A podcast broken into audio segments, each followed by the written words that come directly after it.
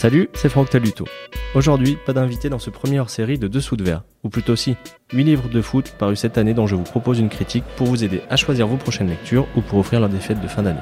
Dessous de verre hors-série, c'est parti.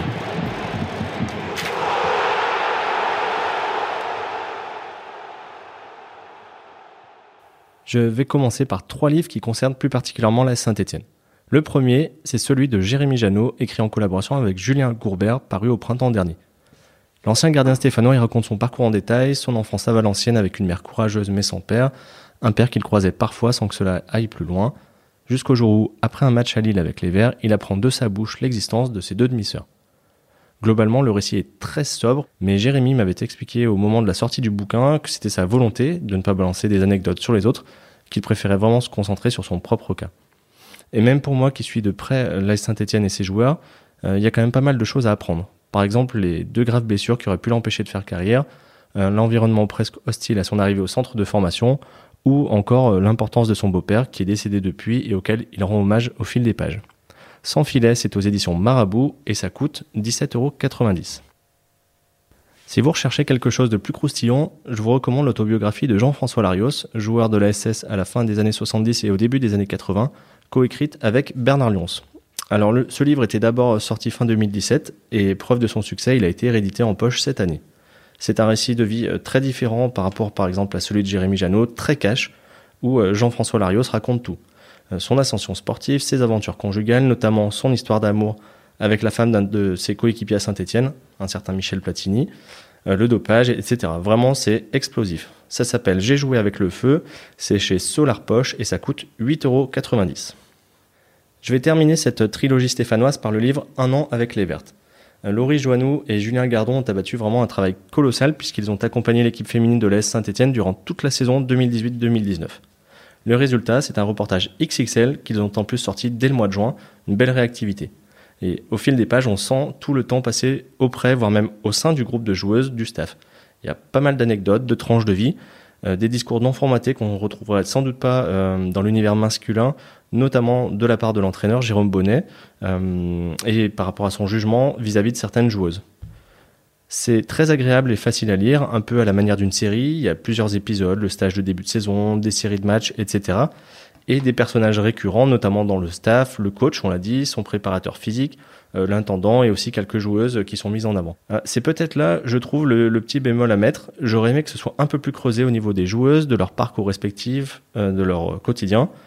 Bon, c'était peut-être un parti pris de rester focalisé sur le groupe, mais personnellement, j'aurais voulu en savoir un petit peu plus sur ce qu'elles vivent, qu'on les accompagne, pourquoi pas dans leur vie de tous les jours, au boulot, pendant leurs études, etc. Un an avec les Vertes, c'est chez Encreur Édition, il vous en coûtera 20 euros pour 160 pages.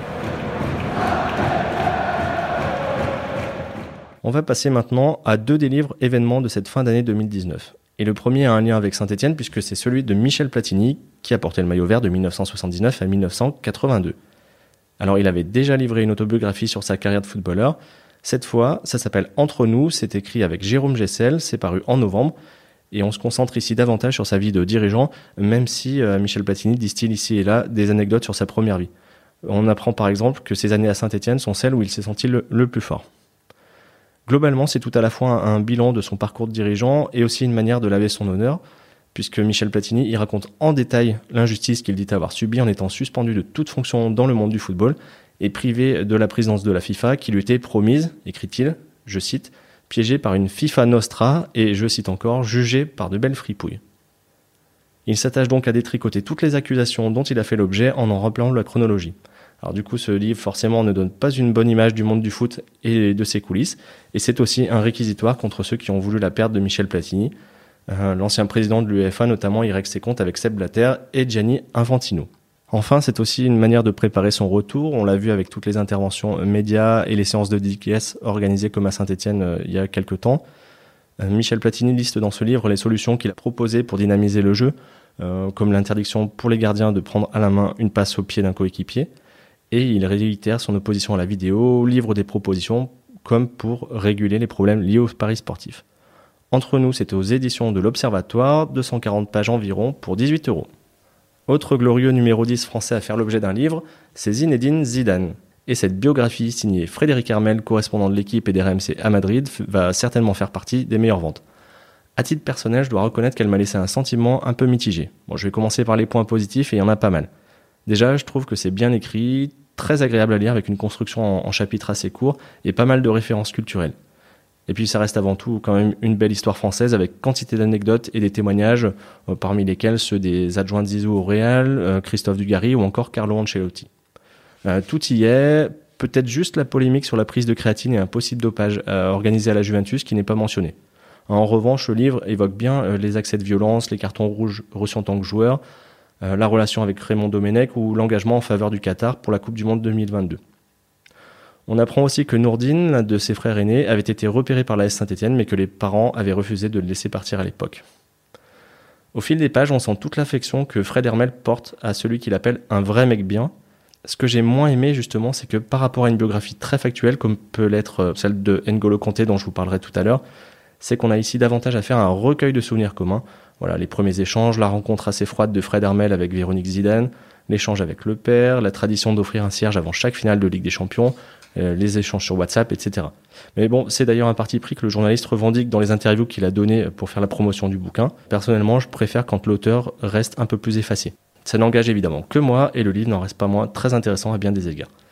Zidane, c'est paru chez Flammarion, 290 pages environ et ça coûte 19,90 euros. Le point commun entre Michel Platini et Zinedine Zidane, c'est d'avoir été deux immenses numéro 10. Avec l'Odyssée du 10, vous aurez saisi le jeu de mots, Raphaël Cosmidis, Philippe Gargoff, Christophe Kuchli et Julien Maumont proposent un voyage dans l'histoire du poste de meneur de jeu, des origines vers sa version contemporaine et même l'avenir avec une réflexion sur euh, la reconversion de ces numéros 10 au poste d'entraîneur. Plus qu'une disparition, ils évoquent une métamorphose. Alors, dans l'absolu, il est difficile de dresser un portrait robot du numéro 10 compte tenu des nombreux profils différents, mais on explore au fil des pages ce qui se passe sur le terrain, les qualités techniques, la vision de jeu au-dessus de la moyenne, et en dehors avec souvent des éléments charismatiques. L'Odyssée du 10 est un pavé, plus de 500 pages avec les annexes, nourri par une soixantaine de témoignages. Euh, il y a beaucoup de personnalités du football qui s'expriment. Je vais citer Mathieu Valbuena, Mathieu Bodmer, Alain Giresse, Eric Carrière, Mourad Megni, Francesco Totti, Yari Litmanen, Claude Puel, etc. Et puis il y a une ouverture avec en fin de chapitre des interviews euh, avec par exemple un chef d'orchestre, un magicien, une numérologue, et puis d'autres sportifs comme les anciens rugbyman et basketteurs Yann Delegue et Laurent Syrah clairement, euh, on en a pour son argent. On sent que les auteurs ont fait beaucoup de recherches, avalé beaucoup de biographies. Euh, c'est hyper riche, les passionnés apprécieront sans doute, même si c'est presque parfois euh, le défaut de sa qualité. À être très, voire trop exhaustif, il y a parfois quelques longueurs. Ça n'en reste pas moins très intéressant et instructif avec quelque chose que j'ai apprécié, un site internet conçu en parallèle où on retrouve pas mal des vidéos de matchs ou d'actions qui sont mentionnées dans le livre. L'Odyssée du 10, c'est chez Solar et ça coûte 17,90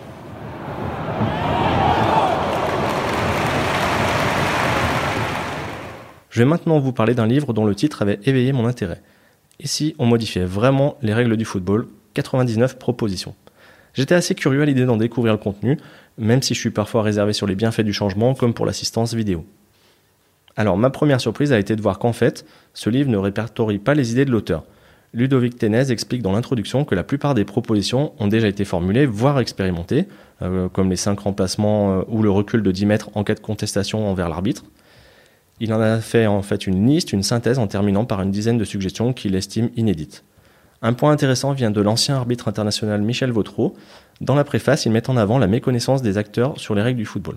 Je cite Quel métier autre que footballeur professionnel permet d'exercer sans en connaître les codes? C'est justement l'intérêt de ce bouquin pour les passionnés. Perfectionner sa connaissance des règles du foot et en apprendre davantage sur leur histoire, leur évolution et le temps que peut prendre une modification pour être mise en place. C'est écrit dans un style universitaire, on va dire, avec des allures de mémoire, beaucoup d'annexes, etc. Ce qui n'est pas étonnant finalement, puisqu'en faisant quelques recherches, j'ai appris que Ludovic Ténez avait consacré une thèse de doctorat à ce sujet en 2011. Son livre est édité par l'Armatan, c'est vendu 23,50 euros. Enfin, je vais terminer avec un petit livre de Lucas Caioli et Cyril Collot, paru cet été et consacré à N'Golo Conté.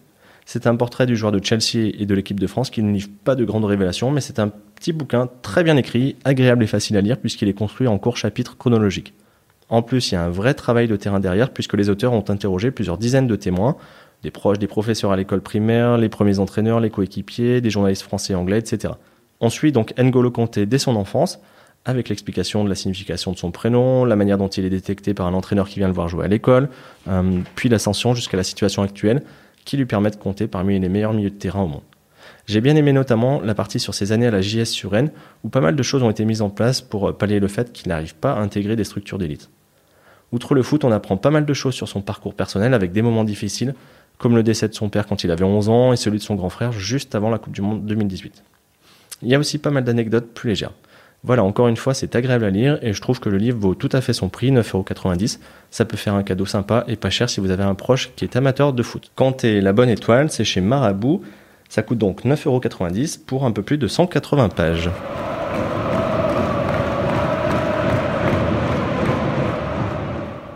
Voilà, c'est terminé. J'espère que vous aurez apprécié cette petite sélection de livres de foot et que je vous aurai peut-être aidé dans vos choix. Bonne lecture et on se retrouve très vite pour un nouveau numéro de Dessous de Verre. Ciao